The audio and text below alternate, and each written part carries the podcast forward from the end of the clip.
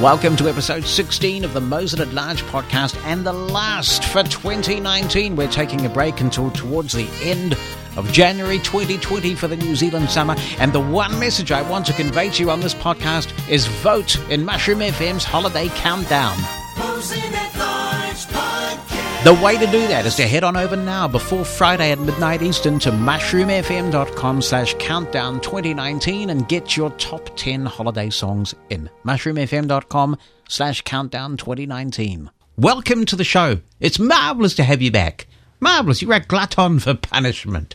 This is the last Mosen at Large podcast version that we're going to do of the Mosen Explosion and we'll be back with the podcast version of this show at the end of January. What does it make it? The about the 26th of January will be the oh that's Australia Day Struth over there, Cobber.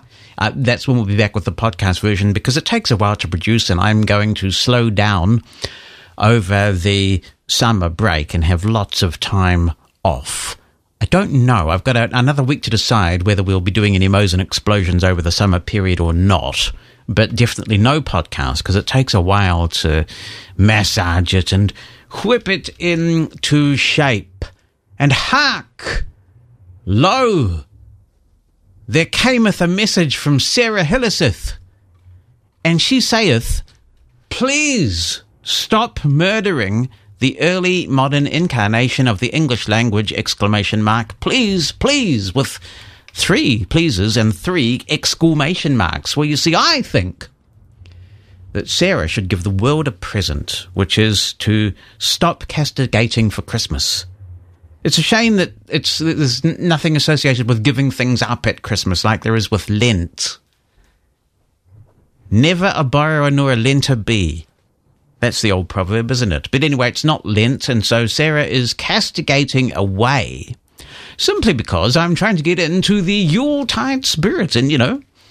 Um, but, but anyway, lo, it is another Mosen explosion. Thank you for harking. There's also this carol, of course.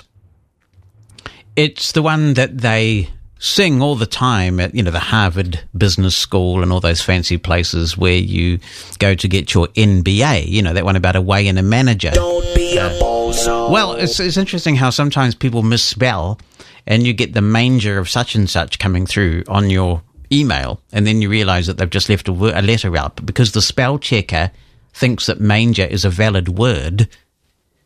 They don't pick up on it. So away in a manager very good business, Carol. Oh, now in there you see low. If you if you low at the because Bonnie tells me that when when when it says low like that, it means look. So if you if you low at the lyrics of Away in the Manger, or if you hark to the song, you, know, you listen to the song. You, you with me so far? Yeah, right. Well, you will see that the cattle are lowing. See, so everybody's lowing. Low, the cattle are lowing. No doubt you'll be able to hark at the cattle lowing. Oh my word, it's all just too confusing. Jonathan Mosen, Mosen at Large Podcast. Here's an email from Petra. Hello, Jonathan. Hello, Petra. Now, this actually stems from a discussion that we were having on the Smorgasbord, which is my weekday show on Mushroom FM, in which we talked about how tough it must be if you have a birthday at around about Christmas time. Because I think it's particularly tough for kids who are sensitive about these things. And you kind of feel like you've missed out because people want to rope in your birthday and your Christmas into one for their convenience. But you feel like you've missed out on a day that just recognizes you, I would imagine, in some cases. So Petra's responding to this, and she says, My mom's birthday is on December the 28th. My grandmother said that when she found my mom in her Christmas stocking, she shot Santa. How very American. we always had a good laugh about that and always knew there was love there. When my mum began dating the man who would become my stepdad, he gave her a birthday present on the 4th of July because he said she should have a separate birthday present. He did that even after they were married. It wasn't just a dating ploy. I think It is harder, she says, if you have a birthday on or near a gift giving holiday. When I was working, she says, we could get our birthday off no matter what day it fell on, regardless of the day or workload. But days like Christmas were given off by seniority. There was a guy whose birthday was actually on Christmas Day, and because he had lower seniority, the company wouldn't give him his birthday off. I think someone with higher seniority worked for him that day so he could have it off. That's nice. And she, and she says, You always find such interesting topics. It keeps me tuned in. Merry Christmas, she says, and Merry Christmas to you too, Petcha. In New Zealand, I don't know how it works in the States, but in New Zealand, if you work on Christmas Day, you get time and a half plus you have to have another day off in lieu of Christmas Day. But yes, I mean, that still doesn't change the fact that if you are less senior, you are most likely to have to work on Christmas Day. And uh, here is an email from Mike that is just coming through. Jonathan, he says, You frequently employ the phrase jolly old. This term is frequently used by you, that's passive voice, and much more in your part of the world than in mine. As I understand your use of this term, it is verbal flavoring rather than communicating any content. Is my understanding close? Your radio show is an amazing testimony to its creator's ability and wit. Goodness. Thank you for providing same. That's Mike Taylor. Well, yes, I mean, when something's jolly, it's supposed to be a little bit um, happy, you know, happy. I was going to say happy and gay. But yeah, jolly, yeah. We should play the old jolly old St. Nicholas song. Mushroomfm.com slash countdown 2019 is how you get your votes in because this time next week the votes will have closed. Do we want you there castigating yourself and saying, I wish I had voted when I had the chance? No, we don't. It's a terrible way to feel. So get it done. Mushroomfm.com slash countdown 2019. Let's go and see who we've got here. Well, hello, Jonathan, old boy. um, I don't even speak like that. Why am I speaking like I, that? why are you speaking like that? Hey, Jonathan, it's uh, Mike Moran calling you from Mike New Moran. Jersey in the. United States. I don't know what you know about New Jersey, but we don't. Uh, It's an upgrade from old Jersey. Corruption here in New Jersey. We insist on it. We uh, are right close to New York. A lot of characters come out of New York and New Jersey. So I'm calling you or talking to you on this microphone here, and I haven't really planned what I'm going to talk about. I just hit the switch, and here I am. Oh, dear. I love your show, by Oh, the way. oh, that's all right You then. were talking about technology, which you often do. So I have this iPhone 10X, and uh, I hate it. But I think I hate the software. I don't think I hate the phone, although I'm starting to hate the phone. It does crazy stuff like when you push the side button to talk to Siri, it starts fo- uh, talking. The phone starts talking. Yes, and I- then I've seen Siri this. says, and who shall I send it to? Yeah, That's what I want to send the phone out the window. Hmm. Just c- crazy. Let's see if we can get it to do it. I don't think it'll do it. No, though. it won't do it because you're talking to me. All right, easy now. It won't do it it because you're talking to me. I'm going to let everybody hear my uh, s- secret number. Come on, let's hear the pin, man. Huh. I don't want. Uh, Yep.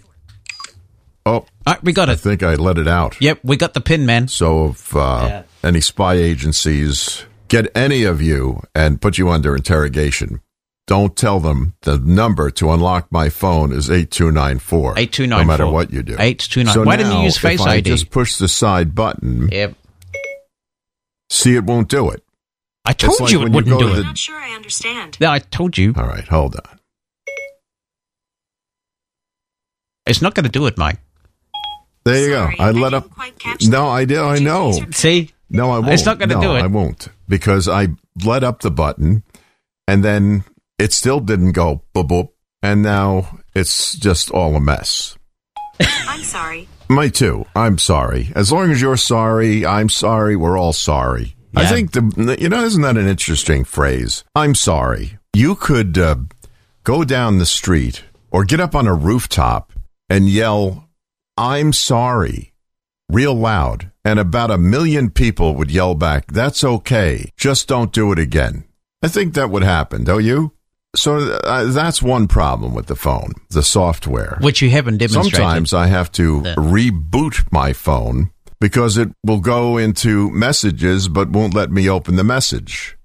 Oh. See, in New Jersey, when people have problems or you want something done, people say, uh, I know a guy. I'll go see somebody. I know a guy. Now, do you know a guy at uh, the Apple company that you can talk to? I, know could, you do. I could have a I, I could have a talk to my mate Tim Apple, but let me pause your little tirade here for a second to say don't don't reboot the phone when this happens. See, I've had this happen too, and it's one of the bugs in iOS that I have not heard too many people talking about. The fact that when you go into an app, sometimes you can tap and double tap away, and it does absolutely nothing. Nada. Feliz Navidad. It just doesn't do anything. And the way to get out of it, sometimes just going back to the home screen and popping back in again is enough. Sometimes if you quit the app in question, the offending app, from the app switcher and um, pop in again, you'll be fine at that point. But it shouldn't be necessary to reboot the phone. Try quitting the app from the app switcher. So on your new fandangled one, slide up extra long, like you were going to the home screen, but just slide up further and it will make another bloop and you'll get into the app switcher and you can close the app from there. And then normally reopening it will do the job. But I agree, it's a frustrating one. Jonathan, go and talk to a guy. Yeah, T- Tim Apple. That's who I talked to. Tim Anyway, Apple. I'd love to do a show on Mushroom FM. Well, but get I, on I with don't have the time yet. Oh, and, for goodness uh, sake. I started a podcasting company, just getting it off the ground.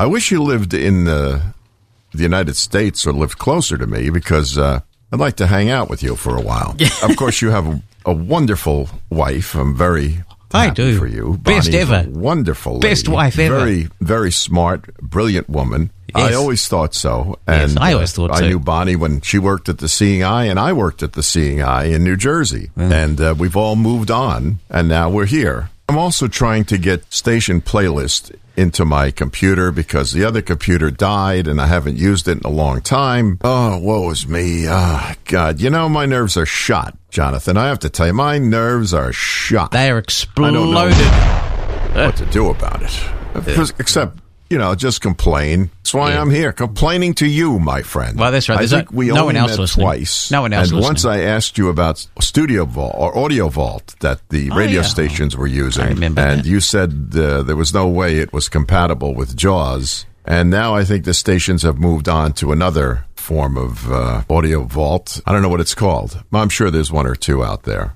I'd like to have one of those in my house, though. They have every song ever recorded. All right, Jonathan, I just got on here to ramble. Oh. Yes. Rambling, uh, what was that? Rambling Mike.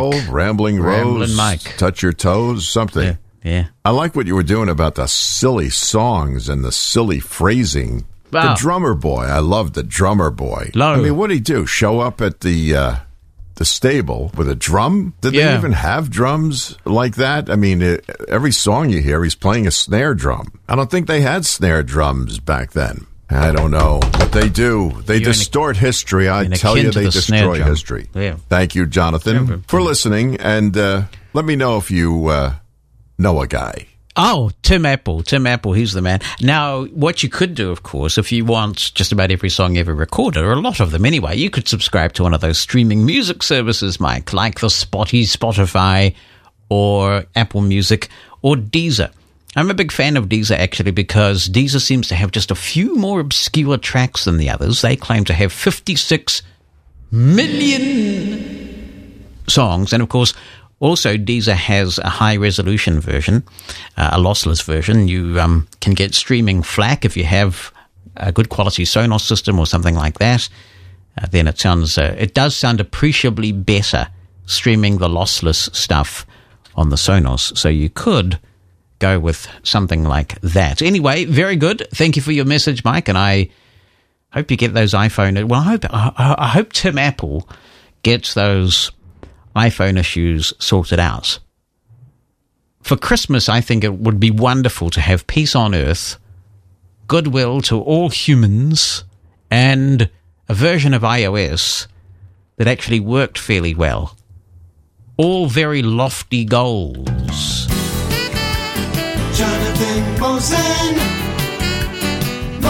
At Large Podcast. You can go to mushroomfm.com slash countdown 2019 and cast your vote for the top 10 songs. Now, bear in mind that it's not just exercising your franchise. And you know what happens if you don't exercise your franchise? They atrophy.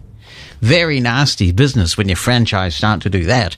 So do exercise them, but also you get an exclusive invitation to our Mushroom FM Christmas party where we assign you a seat at one of our four tables Dasher, Dancer, Prancer, and Vixen.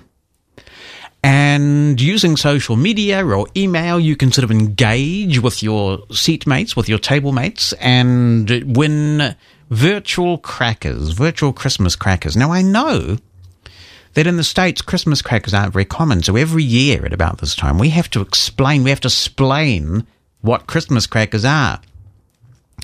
I'm on the Christmas party circuit at the moment, and I'm pleased to say that we've had Christmas crackers at all the Christmas parties I've been to. What happens is they're kind of sausage shaped things, kind of wrapped up, and you get a little string at each end and you pull. You do a kind of a tug of war with somebody, and somebody wins the cracker and you unwrap it. It's not an edible thing. You unwrap the Christmas cracker, and inside you get a usually a stupid little gift. Although actually, I did get a, a practical gift, if I was cited, from a Christmas cracker at a party I was at recently. It was a, sort of a tape measure thing. You get a gift and you get a terrible, terrible joke. The the punnier and the, the worse the better. And sometimes you get a silly little hat that you put on your head and a and a toy and stuff. We are because it's my kids' turn to spend Christmas with their mum this year. We're having an all blind Christmas. And I said to Bonnie, What are we going to do? Because uh, all the people around the Christmas table are going to be blind. And I like Christmas crackers. But then I thought, we can use Aira. Doot, doot, doot. And call up and get them to read our Christmas crackers. So that's okay. We'll still have Christmas crackers at Christmas time. Are you starting to think about what you will be having for your big festive lunch. We've got a free range turkey roasting. We've got beautiful New Zealand lamb and a selection of veggies and things. It's going to be absolutely marvelous. And I'm sure for those who indulge in the carbs, we'll have lots of dessert. There's a um, dessert that was invented here in New Zealand called pavlova, named after the opera singer. And um, Sometimes people falsely credit pavlova to being invented in Australia, which of course really annoys New Zealanders. I wonder if the drinker knows anything about this. Soup drinker. What is the dessert called pavlova?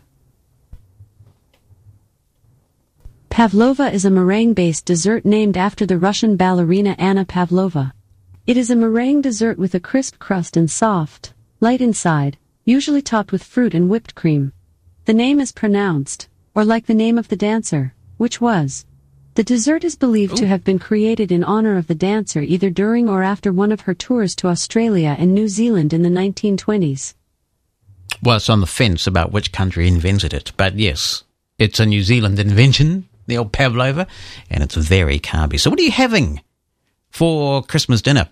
We will be here with the Mosen Explosion on Mushroom FM on Christmas Day Eastern Time because that will be the morning after what we call Boxing Day in this part of the world and Commonwealth countries call Boxing Day. So we will be having the Mosen Family Christmas Show at 2 p.m. Eastern Time on Christmas Day live on Mushroom FM. So if you would like a bit of company, because sometimes Christmas can be a lonely time, or if you just want to have something on in the background, if your house is full of people and you just want to have some uh, fun on in the background, then do join us no matter what your circumstances on Christmas Day it's always great to be able to do that for you. But the most important thing, the most important message I want to convey is get that vote in and get your exclusive invitation to our Christmas party. mushroomfm.com slash countdown 2019. Mary Ellen, I see you've just voted. Good on you! And welcome to the fun. Hi, Jonathan and listeners. It's Tanya Harrison here, and hello, Tanya. I've just got a little tip that um, I discovered the other day that I wasn't aware of, and maybe you are, Jonathan, because I think there's a lot of things that you're aware of. Um, and a lot I'm not. Before I get onto that, um, I do agree with Braille with capital B and I've been meaning to say that for ages. Um, anyway, my tip is that um, with Apple, um, I didn't realize until the other day that if you were setting up a new device and you are stuck and you still have another um, Apple device, you can call them and they'll do a screen share. Now, I've had to do that a few times and I've done a screen share. But what I wasn't aware of until the other day is that when you call them, if you put your device in camera mode, they can then get you to point the camera at the screen of the new device. Um, and that way they can tell you what's happening on your screen. I um, had to speak to accessibility at least three times over the weekend um, as I was getting used to. You guys the are new BFFs. on newer phones and Face ID. And I'm amazed I could do it because my eyes never stay still. But we've, we've got a hang of it. Um, but then on, on the last time I spoke to them, um, the person I got, I said, I just want to make sure that when I reset this phone, it's off.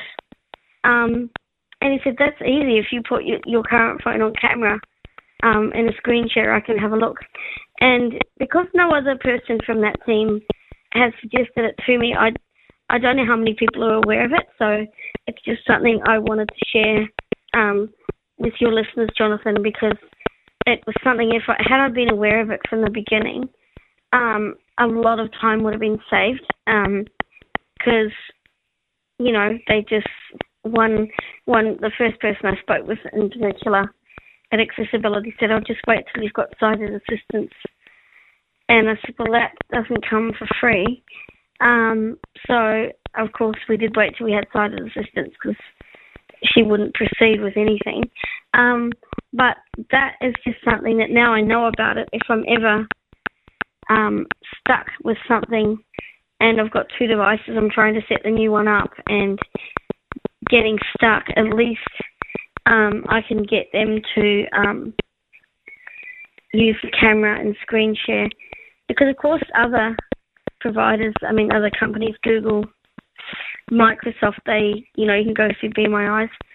And of course, I know you can probably do certain things with Aira, but um, with the cost of it, I haven't really tried it out much yet. So that that was just a little tip that I wanted to um, share because I think that um, for other people, it could be something that comes in handy. So take care all and have a really good Christmas. You too, Tanya, and uh, my apologies for the glitchy audio there. That is that is our fault, not Tanya's. It didn't come through that way, and I don't know quite what happened there in the processing, but it was such an important tip. I still wanted to use it, despite the fact that for whatever reason the audio got glitchy. Just to bring you up to speed, Tanya, and in case anybody else isn't aware, Aira's free these days for calls shorter than five minutes duration. And they also have a promotion going at the moment where if your task is related to shopping, then you can use Aira. Just tell them you want to apply the shopping promotion. It could be online shopping if you need a bit of assistance with an inaccessible site, or it's just quicker for somebody to log in for you, either through TeamViewer on your computer or uh, independently. They will do all those things for free from now until a wee bit of time into the future for the for the silly season. So you can use Aira for that as well. The thing is, though, of course, that Apple does have some limitations, which can make it quite difficult for anyone other than Apple to do what you were describing in terms of seeing what's on your screen and controlling the phone for you. So with TeamViewer on iOS, you can have Aira come in and see your screen and do a few things, but they still don't have access to actually tap things on the screen for you, whereas Apple can do that. So that's a, a privilege reserved for Tim Apple and his team. Hello, Mary Ellen.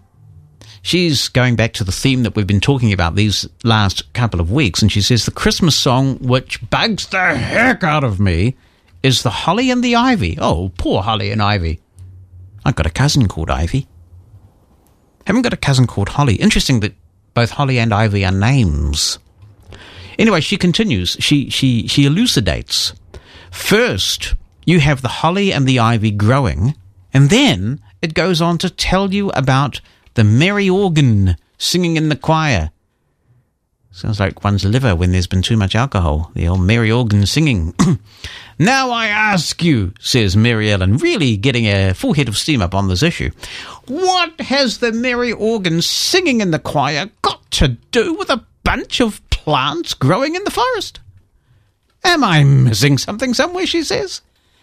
Have a cool Yule. Well, I think what you might be missing is that it's just a collection of reflections, a collection of reflections on Christmas in general. But, you know, I'm not going to castigate you for being irritated by a song like that because I do know how you feel. Carolyn Pete says my Google Home clearly states that pavlova is a New Zealand dessert. Yay, Google, says Carolyn. Well, it is, and that's good. I'm very glad that Google is definitive about this. Have you voted yet? I think you have voted yet, haven't you, Carolyn? I can't keep track of all the people voting, but you know, if you haven't voted yet, mushroomfm.com slash countdown 2019 is how you do. Hello, Jonathan. It's John Gassman, and I'm way behind on the Mushroom The Gassman FM cometh. podcast. Yeah. But since we're nearing the end of uh, work for the rest of this year, I figured I would uh, start by catching up on a little of the podcasts. So I want to talk a little bit about Disney Plus. Uh, and uh, if anyone is listening to this, you may or may not know that I work for Disney Disclaimer. and have for 16 and a half years. I love it. I've had it since I guess I, I got it right after it launched, a few days after it launched. And I wasn't going to initially. I thought, you know, I don't really need to subscribe. I've got a bunch of DVDs and many of them have audio description on them. What do I need to subscribe for? And then I saw what was up there. Uh, it's stuff that I have never bothered to to buy because, for example, the Marvel movies never had audio description available to them um, in the theaters. They do on the DVDs. And they do on the website, and this was a great opportunity for me to to catch up on the Marvel stuff and some of the other things that I've missed along the line. It's a great service, and I'll tell you, uh, we were given an opportunity to make a choice when it first came out as cast members.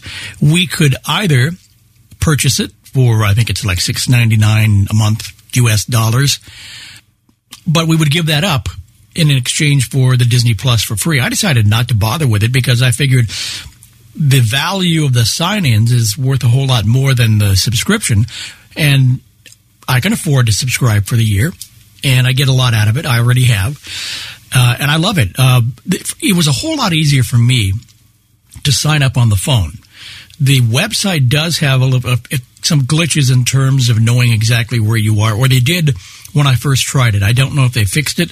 I sent an email to the developers. God knows whether they ever saw it, but I did send it. I never got a response, so I don't know if, they fixed the problems and sign up on the computer. But it's really very easy to sign up on the telephone. Thomas Domville of AppleVis did a great tutorial on it and walked you through the initial parts of it. And so I took advantage of that and signed up on the phone, had no problems at all. And uh, I love the fact that you can sync back and forth between the phone and the computer and whatever other device you're using, and you don't lose your place. You, you begin right where you left off. It's a terrific service. I would imagine that other movie companies will probably do the very same thing, or they should. It's a great opportunity to, to gain access to lots and lots of material. And especially if you're with Disney, where where we own the world, basically. And wait a minute, the most important thing of all. what now, Larry? You broke into this very Yeah, instructive. I wonder where he was popping Okay. The most important thing of all. You get free accounts, and guess who's on one of them? So, No- how oh, many accounts do you have? You looked at your account lately? I just took you off. yeah, I actually did let Larry stay on there, and I'm charging him well, not too much to do that. So, anyway, just thought I would let you know how I It used felt about Disney I would- Plus. it used to be that you would pay me for the rent. what what am I going to become homeless now as of tomorrow night? Yeah, exactly. Okay. I might have a box big enough for you out front. Oh, thank you very much. We're one of the trash. Quiet in the cans. cheap So seats, I accounts, say. How many people can sign up on that account I, for free? I think it's four or five. Yeah. You can sign them up for, for free. And and I know my, my nieces and nephews, they're doing it, and they just kick in a little bit for the monthly cost, and you, you can all share it with the streams. I should also mention, you talked about the popularity of this service. Uh, Disney Plus asked us at Walt Disney Travel Company, where I work, if we could provide some people to answer the phones and answer questions from guests who were calling in. And we did. We set up teams to actually, and they're still working full time. That's how busy it is. Uh, I did not get involved because the websites that you use to test and to help people were not fully accessible, unfortunately. Uh, some of the buttons weren't labeled, and there are ways around that, but I'm not sure they're going to bother with it because I don't think they see this as a long term situation. Uh, otherwise, I would have volunteered to take calls, but it wasn't completely accessible, and they really had to put it together in about two days. But that's how busy things have been and how enormous the response has been to Disney Plus. Well, I guess that's it for now. Thanks a lot for listening. Merry Christmas and Happy New Year to you, and we'll talk to you again in 2020. Merry Christmas to the both of you. It's good to hear from you both. When you wish upon a star. The, the one thing I would say regarding your comment about how you hope all studios do this, I'm kind of a bit nervous about that. I understand why Disney's done it because they've got such a massive um, library of content there. But it would be a bit like every record company starting up its own streaming music service. In the end, it becomes quite expensive if you have to go to every studio and subscribe to a streaming service. So I'm personally in favor of some sort of big aggregator that you pay a monthly subscription for and you're done with it. And then you don't have different user interfaces to contend with. But, you know, Disney's got the ability because they've just got so much good content. I'm still not on there yet. I just haven't had time, but I do intend to sign up. The bananas are excited about it. I intend to sign up over the Christmas break when I've got a month off to really enjoy it. Mosen at Large Podcast.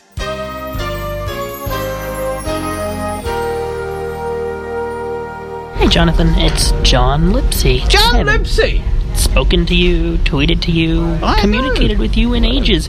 Ages, donkey's ears, if you will. Donkey's ears. is a fun expression that you don't hear in the States ever, probably.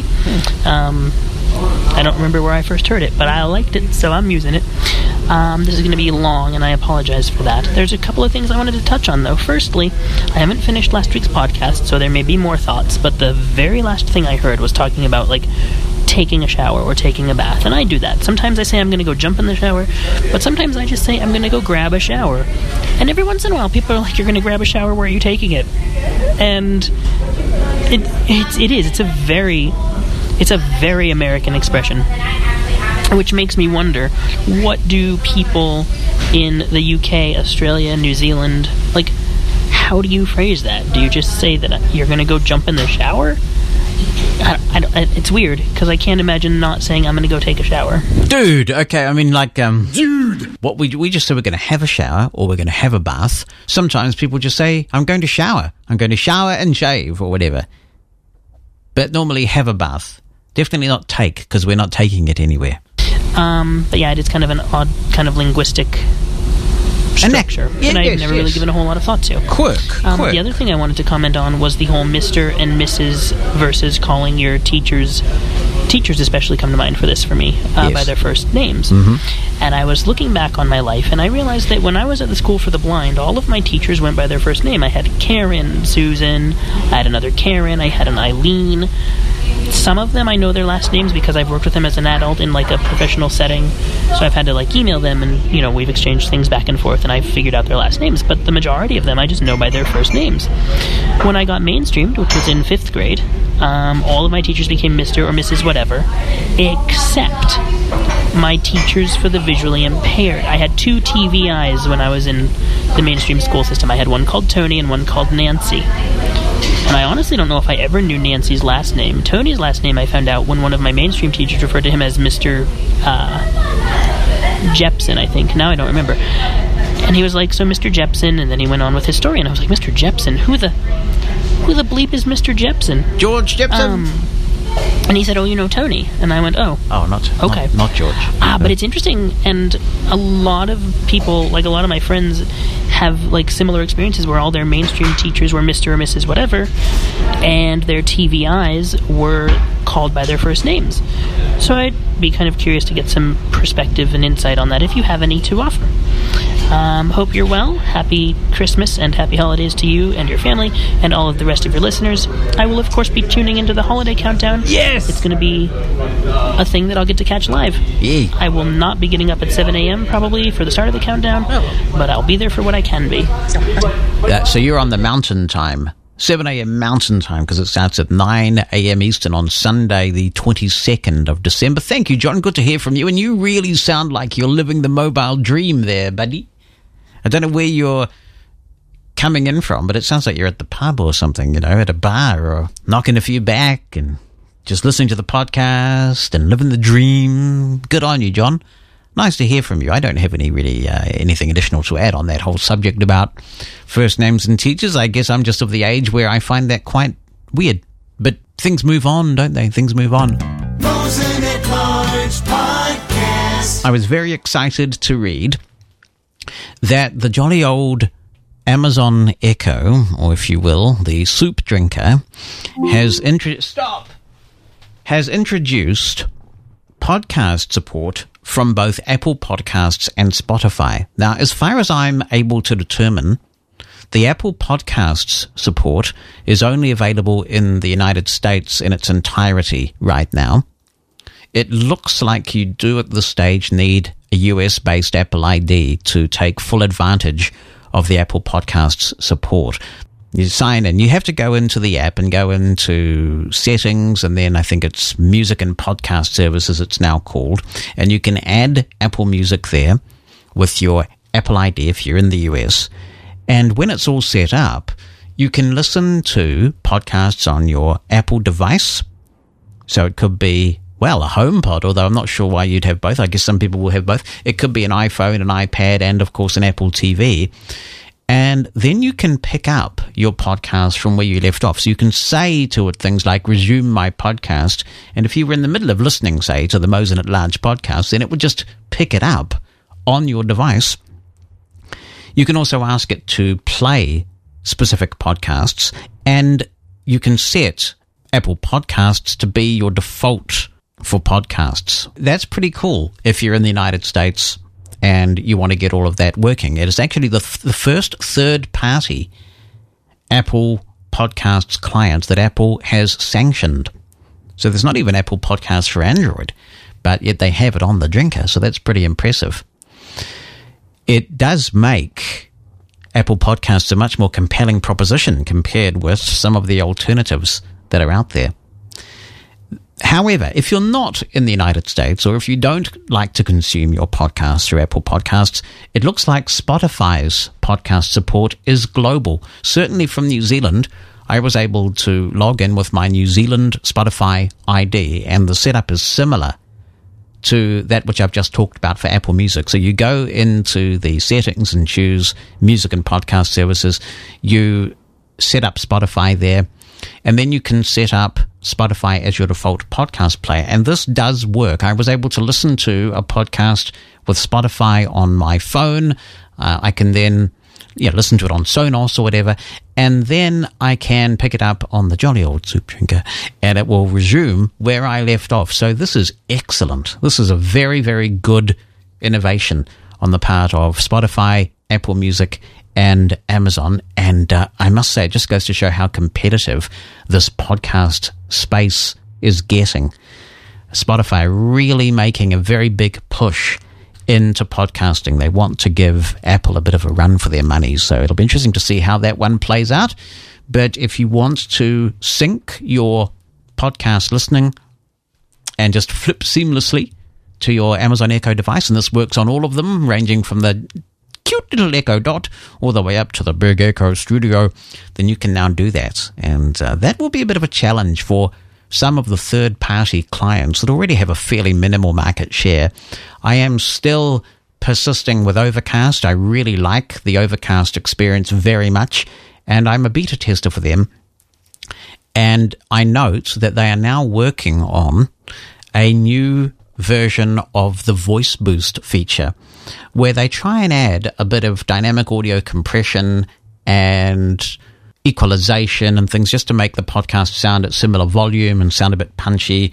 Sometimes it can do a little bit too much because many podcast providers are doing all that stuff themselves. For example, when the Mosen at Large podcast comes out, we've already done a lot of that processing because not everybody listens with Overcast, and we want it to sound nice and punchy and easy to hear in a crowded subway and all that kind of stuff. So we do that work anyway. And I think this new version 2 of the voice boost support is trying to deal with that, sort of be more mindful of audio compression that's already being applied in some podcasts, and probably in all the good podcasts, to be fair. So that's coming in Overcast, and it's great that uh, Marco, the author of Overcast, is continuing to do the work. But you have to say that if Apple and Spotify both continue on this route of allowing seamless syncing between a range of devices, that is a pretty compelling value proposition, isn't it? That you can just pick up from exactly where you left off on any of the devices on which you might like to hear your podcasts.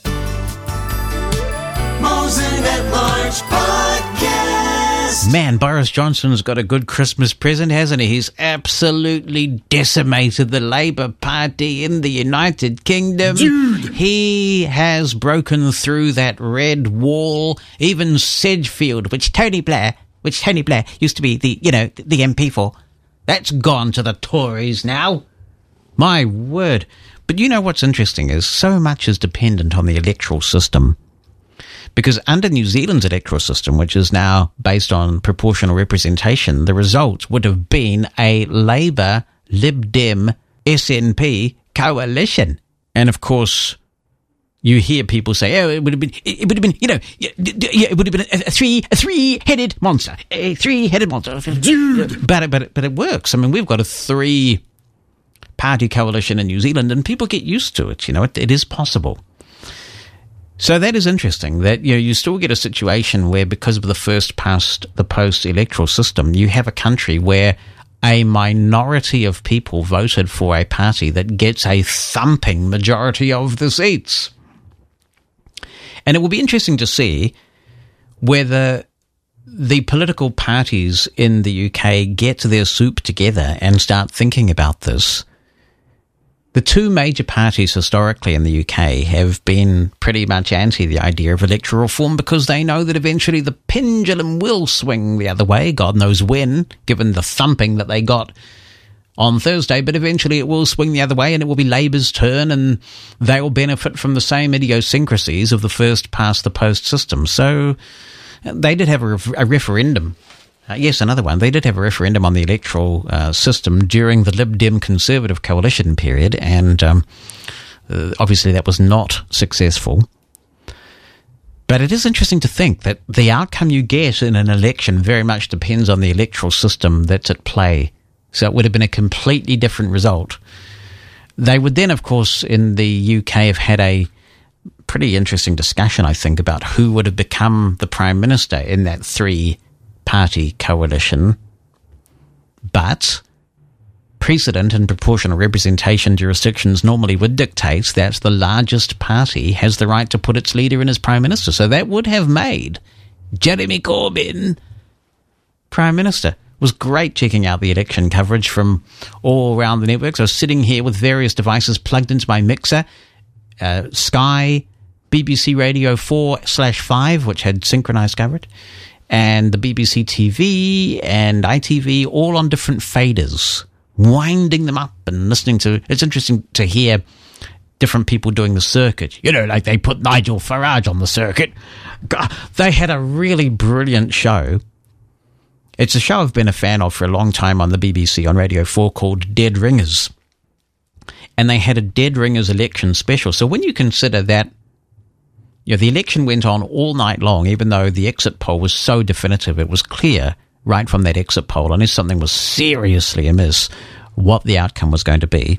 Still, the pressure was considerable because they put a dead ringers election special together.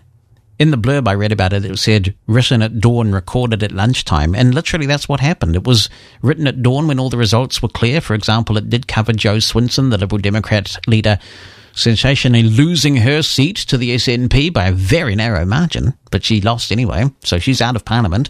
And the constitution of the Liberal Democrat Party says that the leader has to be a member of parliament, so she's gone, she's resigned. It covered that. Uh, it covered some very specific things. It was very well done. And unless you know the voices and some of the sort of, if you, unless you've studied the UK election as scarily as I have, you probably wouldn't find it very funny. But if you know what these people sound like, my God, it's a clever show. Then Nick Robinson, who's a host on BBC Radio 4, so accurate. I almost thought it was him. Very, very well done. And you can check out the Dead Ringers election special. I don't know whether it's available as a podcast, but it's certainly on BBC Sounds. So it probably is available as a podcast. Absolutely brilliant stuff and an enthralling election. And what we know is that Boris will get Brexit done. No doubt about that. He's going to get Brexit done, and uh, there will be a battle for the heart and soul of the Labour Party in the UK. That'll be interesting to watch. And the Lib Dems get a new leader as well. So there'll be there'll be plenty of fallout from this election to uh, keep us going. And of course, the question is which which Boris Johnson will dominate. Actually, that was a very clever part of the Dead Ringers show as well, where the, the sort of two Borises were battling each other, the good Boris and the evil Boris. Anyway, he, he took a massive gamble, and boy, did it pay off. Dude! Yeah, good on you. Buzzing at Large Podcast. Record. Recording. Pause button. Pause button. hey, button. Jonathan, it's Mike Fair, and uh, yeah, uh, I I looked at Disney Plus briefly. Uh, I I like some of Disney's things, but uh, there's just not enough there to justify its price for me. So I, I gave it a uh, once over just to see how the player worked and everything, and and uh, took a, in a couple of uh, my favorites, like Black Hole, a really interesting sort of sci-fi movie from Disney. And uh, then I just, you know, I canceled it before I got charged for it because I, I just, I don't have time past a certain point. There's just, there's books to read. I'd, I'd rather reread a book than, than, than, you know, plow through all the new stuff on all this, these different streaming services. Uh, Joe Hill, Full Throttle, excellent choice of a book. Uh, full of short stories, uh, really neat ones. I think he did a, an excellent job of that. And uh, I always appreciate the notes at the end of these books where they go through, uh, you know, how they, where their ideas come from for these short stories. So very appreciated uh, that book. Uh, but anyway, yeah, I think really for new uh, new stuff. I mean, Netflix is already a ton. Uh, we're paying for that, and uh, yeah, I uh, I'm you know tempted uh, and possibly if we ever go the Amazon route for shopping, I, I believe Amazon Prime is a part of that. So we might I might uh, look into their video service. Apparently, they have quite a bit of described content. But you know, past a certain point, how many of these do you need, right? I mean, I just I wouldn't have time Yeah, no. to sort of view everything on all of them. There's there's lots else to do. so, yeah, uh, I I think my limit is probably two or three. I, I do plan to keep Apple TV, Netflix, and Apple TV are really enough. Uh, I might look at Amazon Prime eventually, but yeah, it's uh, there's just so much out there. I mean, you'd need two lifetimes to take it all in. and I intend to have them. I I'll back myself up in some way to the cloud, and then then I can restore myself into a new body and have a second life. Tremendous. We, you are right. There's so much good content, and of course, this is what is affecting the TV industry so badly, isn't it? Who watches live TV anymore? You know, like actually turns the TV on and sits through the ads. A decreasing number of people, and certainly in New Zealand, the media industry is really suffering from this because if we are consuming any content, it's Netflix, we've got Amazon Prime, we will have Disney Plus, and of course, we've got Apple TV Plus because we've, we keep getting Apple gadgets and we've got a free subscription to it. But I know that there's no way right now that Bonnie would ever tolerate us getting rid of Apple TV Plus because she's totally a fan of this For All Mankind. She anticipates every episode, and I must admit, I'm enjoying it as well. I mean, Bonnie's just absolutely enthralled with it in quite an obsessive way. She's probably not listening, you see. Uh, but but it is a, a great show, The For All Mankind. They're doing some good quality stuff, and I guess uh, their only argument, given the voluminous volume of content that's available on the other services, the only argument they can advance right now is quantity is less important than quality. And they're arguing they've got quality drama. And I must say, I am really enjoying the For All Mankind. I'm going to try and get into the morning show over the summer. And prompted by other people who've said you should give See a bit longer, I might try that again as well. So we'll just see how that goes. Now, Dan Fry, he said that he was under the misapprehension that voting had already closed, but no! He's been too busy doing the important matters of states to um, vote or to get his coalition together. I think last year the whole Fry coalition was it what was it a marshmallow world you were lobbying for or was it candy cane Christmas? I can't remember. But it, maybe it was both. But um, no, definitely vote, man, because then you can get a seat, seat at the table and feel like your ex, your franchise has been exercised. You know, so even if you can't get your coalition together because of important matters of state, you and Renee can still vote. Well, make sure you get seated at the same table and all that kind of good stuff. And you can have fun tuning in. So you've got to be a part of it, man, even if you don't do all the naughty lobbying. Mushroomfm.com slash countdown 2019. Great to see so many votes coming in. Mushroomfm.com slash countdown 2019. If you haven't voted yet, now's the time to get it done. Vote for your top 10 songs. The choice is yours when you get in that virtual voting booth. You are in control. And the votes are all tabulated by a very clever algorithm worked out by the genius that is Gordon Luke. So it does actually matter the order in which you vote for the songs because um, when you vote something number one, it gets a higher weighting than when you vote something number 10, you see? So the order is important, and all those things are tabulated, calculated, castigated. Oh no, Sarah's not involved in this bit, so it's not castigated. and uh, then we come up with the top 100 is voted for by you.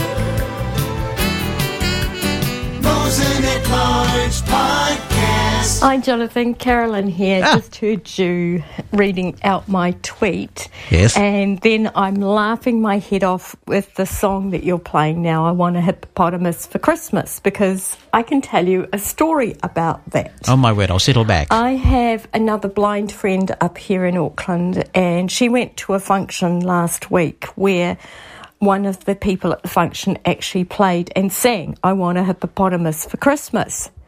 So now she's been out searching, trying to find a hippopotamus key ring or something like that just to give him for Christmas for a laugh. So, and that has not been an easy task.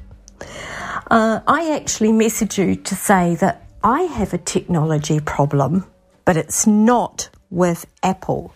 In fact, I have a solution for the losing focus in, in the app for Apple. So I'll say that first.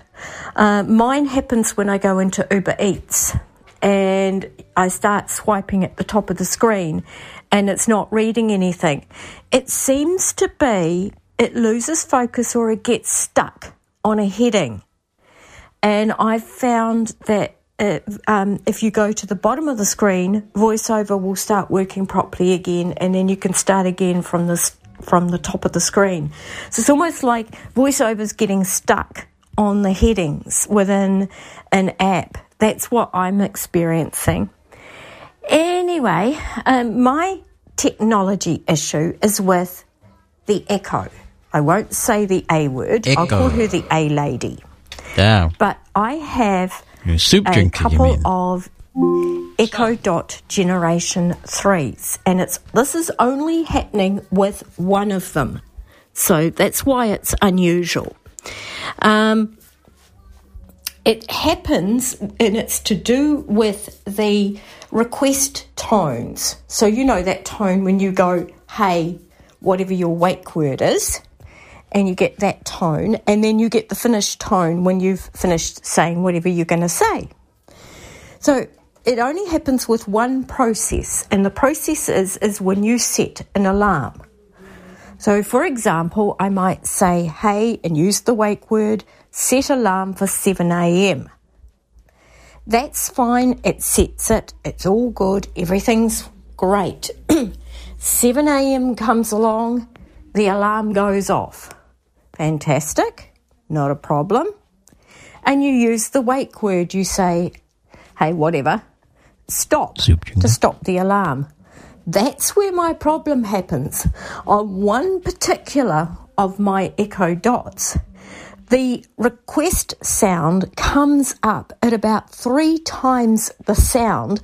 So you get this really loud bong in the room, and you put your response, and you get the same at the end with the finish sound.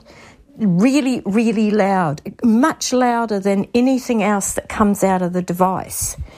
And I've done all the troubleshooting and I've even phoned Amazon Australia and they can't even work out why it's happening. So all they can come down to is that it's a software issue.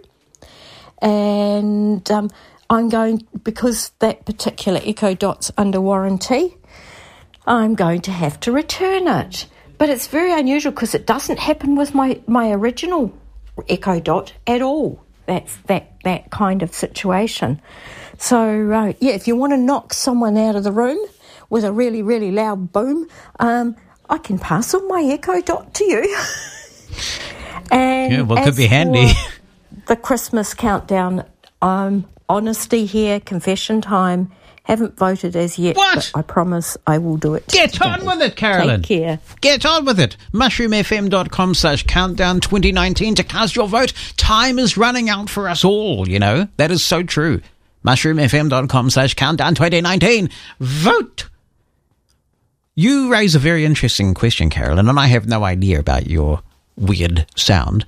How many people do have the other sound? So I have the sound on whenever I, you know, I want to know that I've woken up the device. So when I say soup drinker, I, stop. God, I do want it to go off, but I don't have the other sound on, the one where it stops, you know, when, when, when it's finished listening to you. I don't have that sound on because I don't see what the point of it is. Because it's just a completely superfluous sound, isn't it? Because once it's heard your request, it just acts on it. So why do you need that second sound that sort of indicates that it's no longer listening and it's acting on your request? How many people have that second sound on?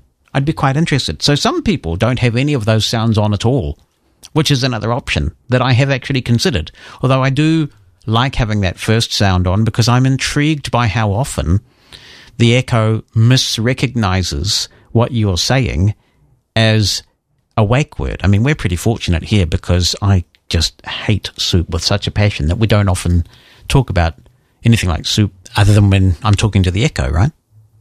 But sometimes it does misrecognize something that I'm saying as being, you know, soup drink. Say it quietly enough, it won't hear me. So I like having that sound on so I know when it's listening when it shouldn't be. But I don't really see the point of the second one. So this might well ignite a bit of a debate. Do you have any of your sounds on on your Echo, both for when it hears you and when it stops hearing you, or do you have them turned off, or do you have one or the other? Mosen at Large Podcast. David Vandermolen says, Hi, Jonathan, with a squillion exclamation marks. My goodness, you're into the hyperbole, David, the hyperbole. I have only one question for you today, so no asterisks, I'm afraid. Oh no, I feel quite bereft. Have you managed, he says, to get Overcast to work with your Apple Watch? If so, how? I get only multiple blank pages on my watch when I go into the app. Well, the thing is, oh, thank you and have a very Merry Christmas and a Happy New Year, says David. Same to you and yours, Dave. Same to you and yours. Hope it's a gorgeous, joyous one for you. The fact is, mate, I haven't tried. I am getting my new Apple Watch tomorrow. After years of impatiently waiting, waiting, we now have a carrier in New Zealand that supports the Apple Watch.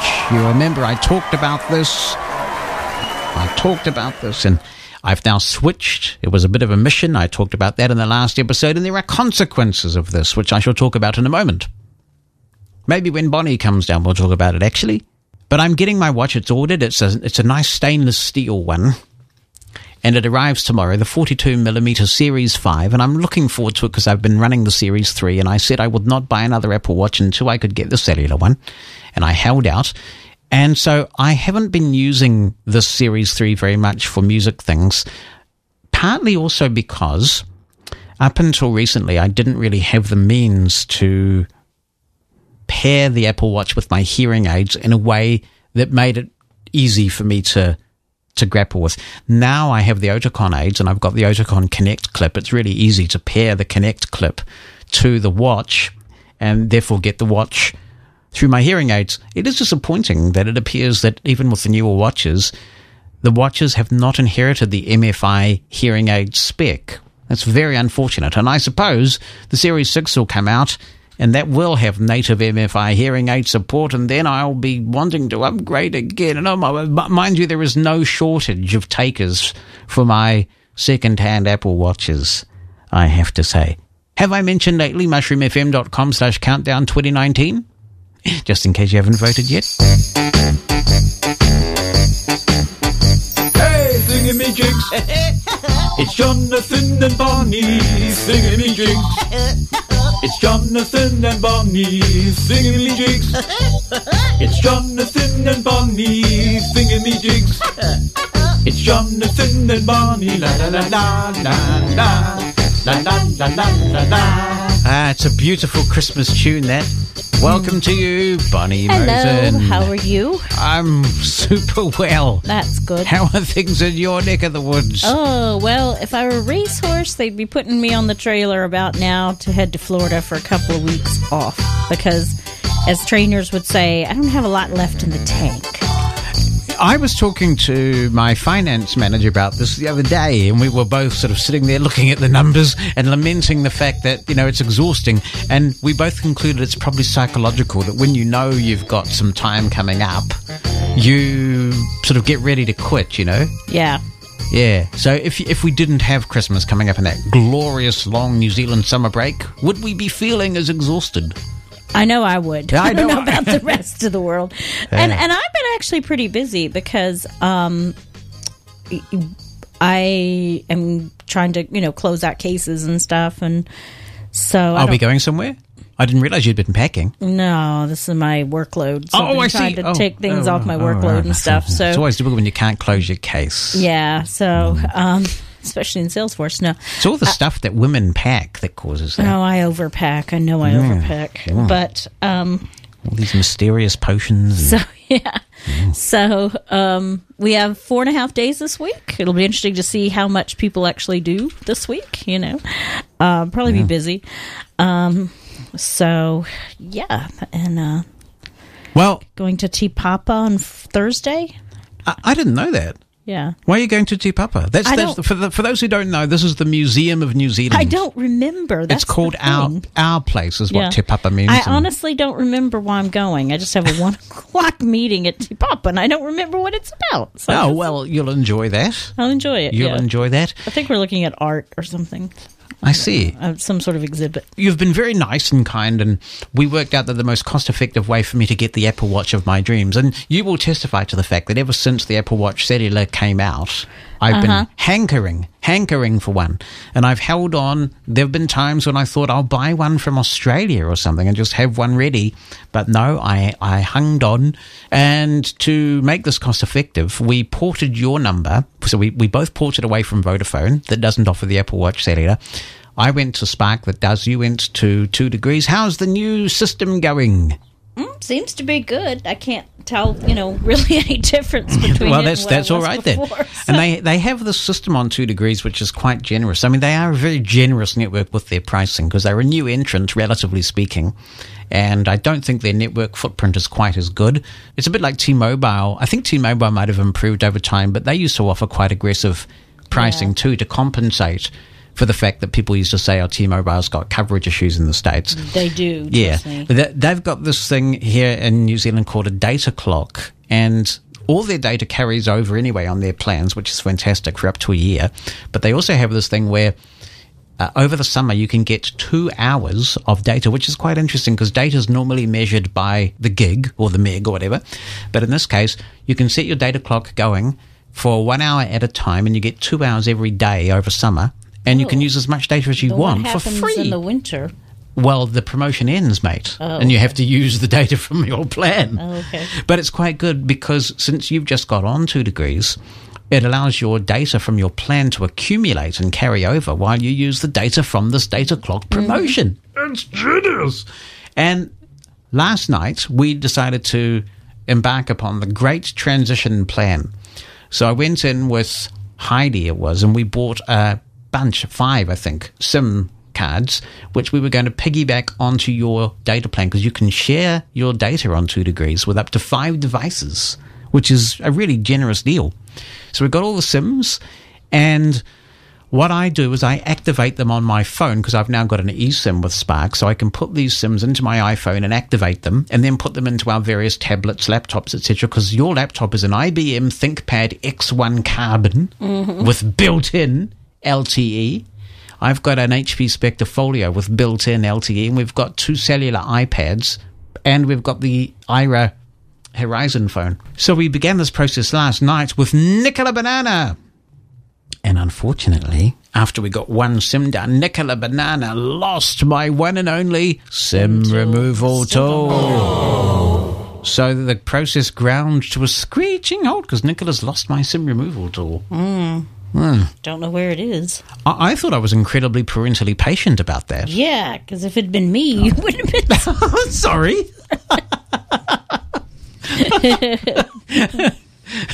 well, they. I mean, I, I, I'd like to think I would have been equally as patient because they're very easily lost. I've lost them myself. Oh, have you? Okay. Yeah, they're tiny. That's good to know. They're, they're tiny. Yeah, I've lost a, a couple. So, and I can't find. We've sort of raided Apple product boxes over the years, and I can't find another one. So I've had to go onto Trade Me, which is like the New Zealand equivalent of eBay, and I've ordered five of these dinky little That's good. SIM removal Mhm. tools. And then the other one will show up, yes, like like my snapper card. yeah, like, like like it does. But people say, why don't you use a paper clip? Why don't you use a safety pin? You actually have to apply just the right. I mean, it's a very small little inlet that you have to put the SIM removal tool Yeah. in, and you have to apply just the right amount of pressure. A paperclip tends to bend under Yeah, the pressure. Um, some people manage it. Anyway, so our little upgrade project has come to a screeching halt for the lack of a SIM removal, tool, Removal just this tiny little metallic object. So- yeah. Yeah, marvelous. Anyway, we'll get there.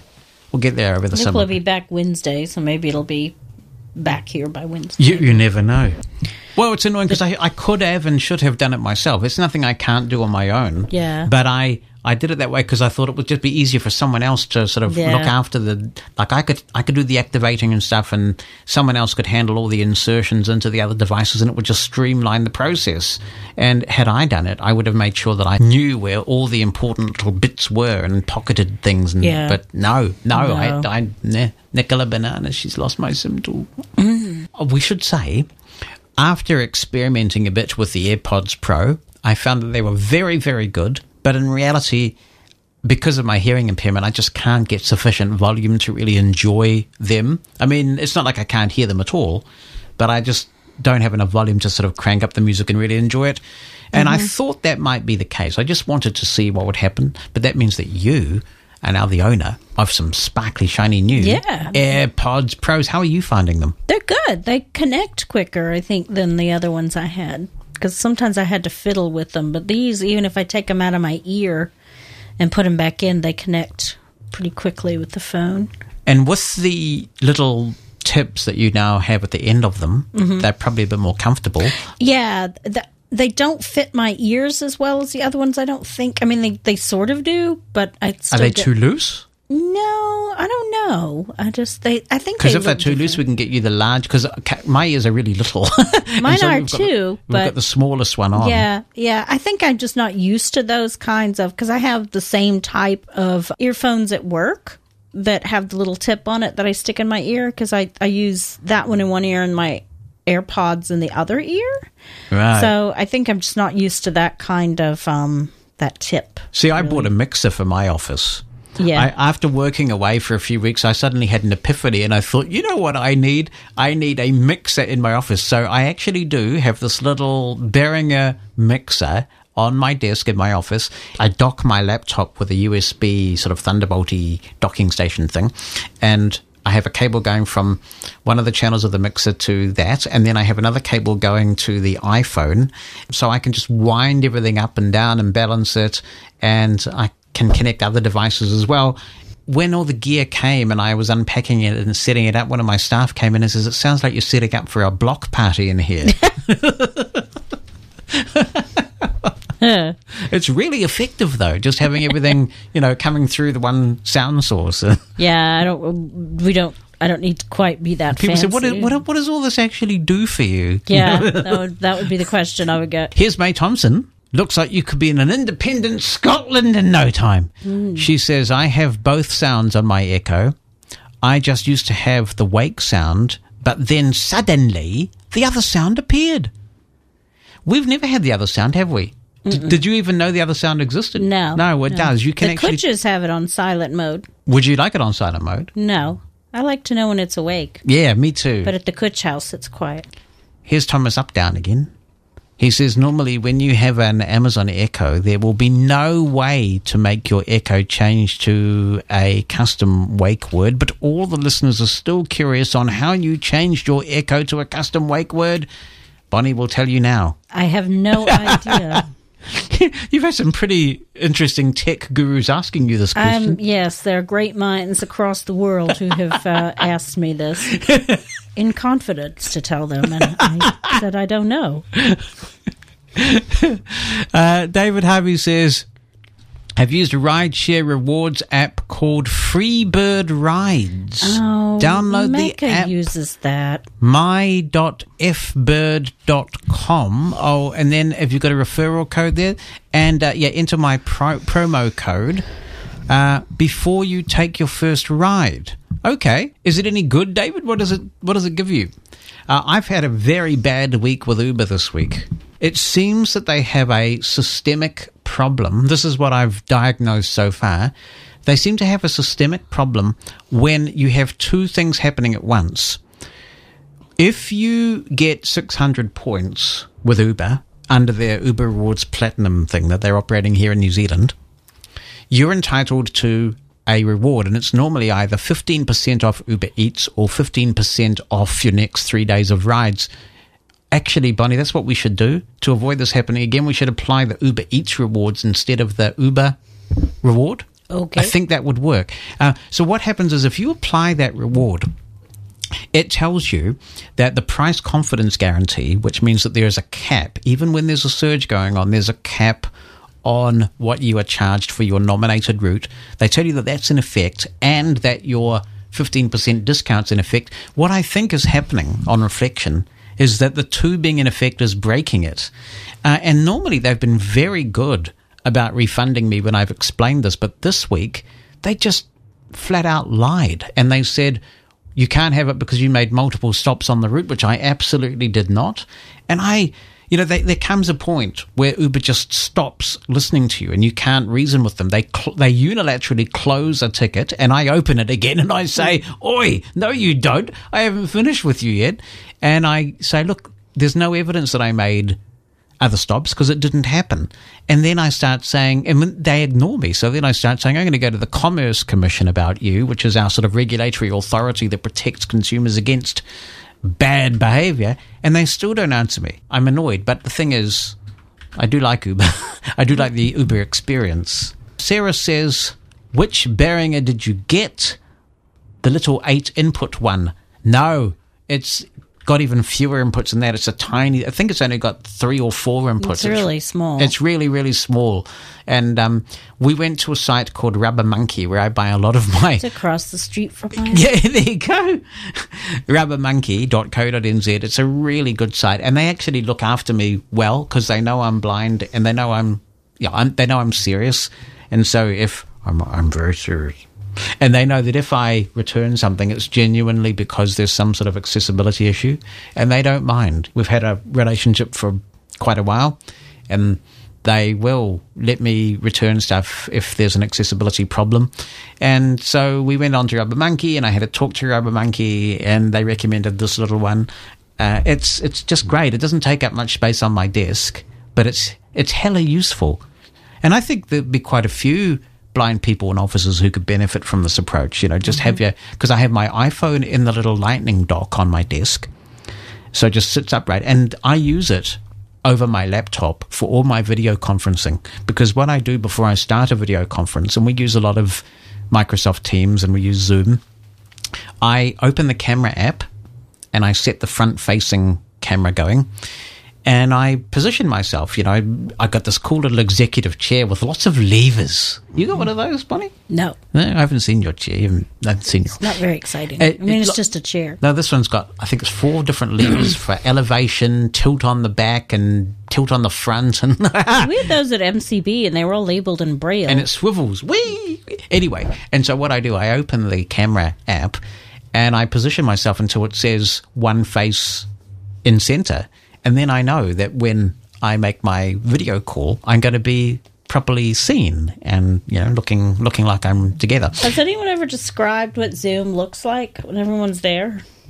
No. They're all they're all in little boxes. Looks like the Brady Bunch. They move around depending on who's talking. Oh, really? Yes. I didn't know that. Yeah, I learned that last week. We have, um, a, we have Zoom room technology in Workbridge. We do too. Oh, really? Have you got Zoom room? Well, we have this big TV. Oh yeah, yep, Yeah, yep, and- yep. And then you can to start a meeting. The the meeting owner can go with their iPhone and just wave it around, and it starts the meeting. And Mm, I don't know. I just know we have a big TV, and that's where, like, if there's a huge Zoom meeting, um, like the other day, we had a farewell party for somebody, and there were people on Zoom, so we could see them on the TV and wave at them and stuff. and in our Zoom room, it's set up now so that the audio from the Zoom room gets piped directly into my hearing aids, which is absolutely fantastic. So I just sort of go in there and. Um, and all the all the because because the speaker's quite sort of tinny and there's a little bit of bounce in the room. So now I just wander in and the hearing aids pick up the signal and bing, we're rocking it. Yeah, marvelous, good technology. Well, thank you very much, and um, we'll be back for next week's explosion before the countdown. You voted, haven't you? Yep, I voted last week. Now, what about all the millions of people that you know because you're so well connected? You've got to tell them to vote. I, I understand Anthony sent a message around He the did, office. yes, telling I did people to see watch. that. But what about all your people in the States and, you know, I don't think they really care. They, everybody cares about exercising the franchise. No, you got to you got to tell them, tell them, tell them to vote for their favorite Christmas songs. It only takes a minute. Eclipse is commenting. Yeah, see? Mushroomfm.com slash countdown 2019. Yeah, Anthony sent it around. Has he gotten any votes for you? Oh, yeah, we, we've got we've got lots of votes pouring in, but we need we need we want every we won't be satisfied until every human being on the planet with internet access has oh, voted. Gee, that'll be a lot of people. Yeah, so get on with it, man. Voted in election. Get on we, with it. We must talk about the volcano. Oh yes, actually, that's right. I it's it's remiss of me not to have mentioned that. Yeah. So, um, do you want to talk about the volcano? hmm As you know, we live on the the fire rim, and uh, New Zealand is a very geograph- geologically active group of islands. And um, last week, one of them erupted. Small island off the in the Bay of Plenty that apparently smokes and all the time. And uh, it did erupt, and unfortunately, there were tourists on the island when it happened, and um, there have been as of now 15 deaths and they've recovered six bodies from the island. They believe that there's more. They've gone back onto the island which you can imagine is a very dangerous recovery uh, mission and uh, they've gone back out today. Sadly there will probably be more fatalities because many of the injuries were 90% burn rates which over 70 there's a very slim chance of survival so it's made the international news um, I've gotten a few- Unfortunately, it was the headline news on I think two of the three US Mhm. networks. Yeah. It's a terrible Yeah. thing. Um, Um, at, at any time, but you know, you think of the loved ones who've had their Christmases wrecked forever. and just the fact they wanted to go see this volcano, you know, and and you don't you think about you're doing something fun and you don't expect to to die doing it. And uh, there was the Ovation of the Sea had, which is the largest cruise ship that Carnival owns, and um,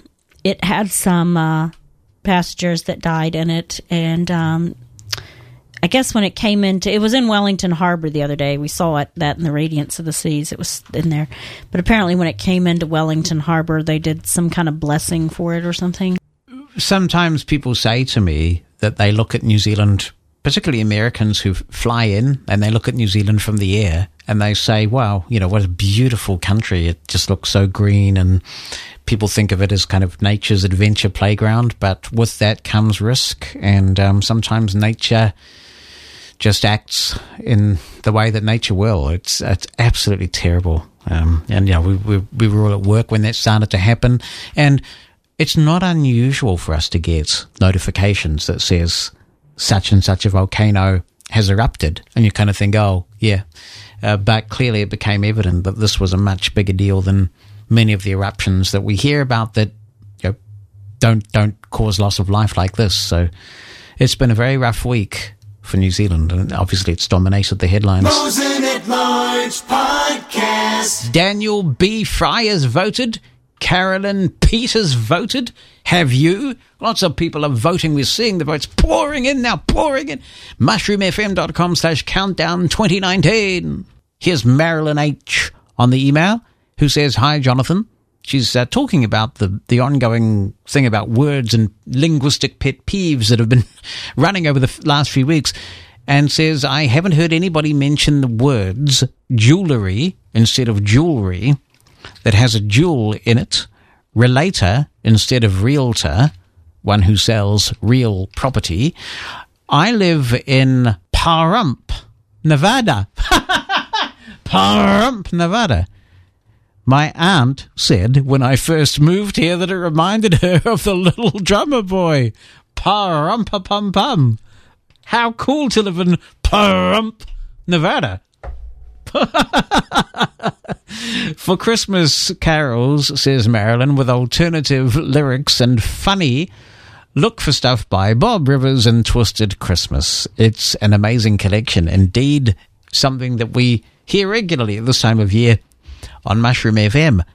By the way, says Marilyn, I asked some time back about the talking unit for washers and dryers. I wasn't able to find them. I bought LG smart appliances. What Echo doesn't tell me, a phone app does. I can also use the normal default, which means power on and then start, and you're in business. They were pricey, but I didn't find a lot of difference in those without the smart functions. Guess it's been a long time since I shopped for appliances like that. Thanks for a great show, says Marilyn. Thank you for contacting the jolly old show. Oh, there I go again. Marilyn. I appreciate it. And you got to be wary shopping for appliances these days, don't you? Hey, eh? don't you? Because you could find yourself locked out because of touchscreens without any accessible way in and all that kind of malarkey. So it is becoming a mission, but hopefully, with the advent of all of these smart appliances controlled by various things like Siri and the soup drinker, we will eventually stop make some progress. Uh, one thing I didn't talk about when Bonnie was down here was I think she's still got this sort of little project on the you know the, the back or the front burner or something where she'd like us to move closer to our respective places of work. And we have a number of things to do, including just sort of just doing a bit of tidy up, and there's a bit of replastering in places where we've taken hardware out and put hardware in, and we need to kind of replaster. If we're going to make the place look absolutely pristine to put it on the market, and I'm not in any particular hurry, I have to say, because I hate moving. But anyway, uh, she has enlisted the help of Heidi Banana, and yesterday they um, they did some work, and they've cleared out the scary boys' room. Oh my word! well, the boys' scary room. No, maybe the scary boys' room is. And they got this um, they got this gadget. I wonder. I'm not. I'm not sure if Bonnie's listening.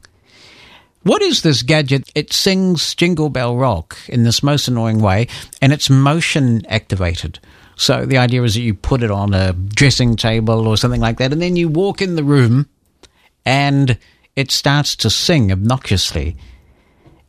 And Heidi apparently was of the view that it's creepy or weird or some such thing, and threw it out because apparently it wasn't responding. Perhaps it was just that its battery went flat or something like that. I don't know whether it has a replaceable battery or what the deal was, but Heidi threw it out. I was not a party to this. I'm not very good at throwing things out. But they threw it out, And then from the bottom of the garbage bag, this little thing started singing its heart out, singing its Jingle Bell Rock heart out. So they rescued it. Bonnie kept saying, Get it out of there, Heidi, get it out of the rubbish bag. So it's lived to tell another tale. But um, it does mean that last I heard Bonnie had it in our room, and when I walk in, the bloody thing starts Jingle Bell rocking. She may well bring it down, which would be pretty scary. Have you noticed? I know you will have because you're an observant kind of person. We had the iPhone 3 and a 3GS. Was there a 3? I think there was a 3 before a 3GS. And then we had the 4, and then we had the 4S, and we had the 5 and the 5S, and a 6 and a 6S, and a 7 and a 7S, and an 8 and an 8S, and. No, we didn't have an 8S, did we? No, there's not been an 8S, but we didn't have a 9. And, well, no! Mr. Purple.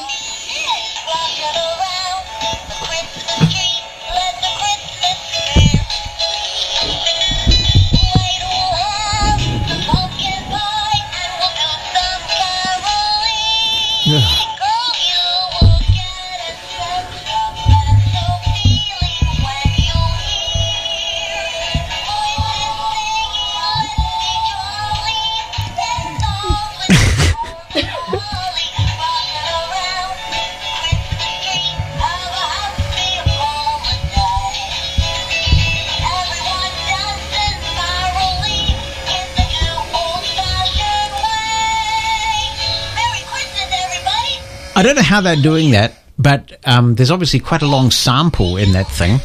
No!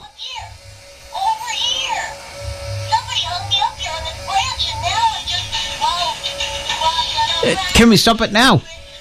Uh, uh, what is that thing actually? He's called. We've his name is Mr. Purple Yes. because he's purple, Yes. and we call him Mr. Purple. Yes. He's you want to get by a mic? Yeah, okay. And he's a round ball thing. He looks like a a large Christmas ball or a head, and he has a um a ribbon on him where you you're supposed to hang him on the Christmas tree because what happens when you go by is he says, "Hey, you up here! Someone left me on this branch." Ah. And so he has a mouth that moves when he sings. He has two eyes that move when he sings. Um, they used the eyes used to light up, but only one of his eyes lights up now. Oh dear, we'll have to send him to the Blind Foundation. to go, he could become a member of the Blind Foundation. I'll have to take him in Monday and scare my. He's got six twenty four in his better eye. Yes, so he has. I don't know where he came from. The my One, first. one of those gifts that the kids. well, he was in your closet for years, Hmm. and then one day he rolled out and started singing.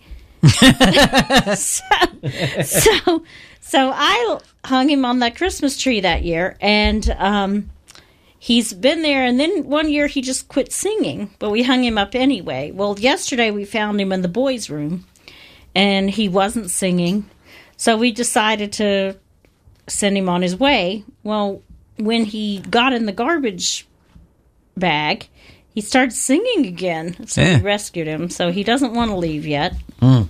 He's, he wants to hang around another Christmas. So that's Mr. Purple. Very nice. And I'll take Mr. Purple back upstairs. I think that's a really Should I wise take him to work tomorrow? I would not be opposed to that, no, especially if it got left there. that would be cruel. Can you imagine the cleaners coming in and him starting to sing in the middle of the night? Goodbye. Put him in our staff room. As I was saying, we had all these different iPhones, and then there was no iPhone 9. And people were saying, What's happened to the number 9, number 9, number 9? And it turns out. Get that thing away from my microphone. It, it, it, it, it turns out that there's going to be a new version of what they've called the iPhone SE in the past, and people are, have been referring to it as the iPhone SE2, but there are some rumors starting now that Apple will fill in that gap and call the replacement for the iPhone SE the iPhone 9. Makes sense, doesn't it? Because there's just no iPhone 9 at the moment. And word is that in Q1 of 2020, the last year of this decade, we will start to see the new iPhone SE model, which could be called the iPhone 9. And here's the artist formerly known as Heidi Mosen. Say she's listening. Heidi Taylor. Uh, she describes that terrible thing. She says it's a motion activated Christmas bauble with an animated face. We call it Mr. Purple because it is purple. Duh. It sings rocking around the Christmas tree, as we just heard. Thank you very much, Heidi. Merry Christmas. Happy holidays. That wraps up the Mosen at Large podcast for 2019. I look forward to being back with you in 2020. There's lots more to listen to on Mushroom FM, including the Mushroom FM holiday countdown itself next weekend. Check out mushroomfm.com.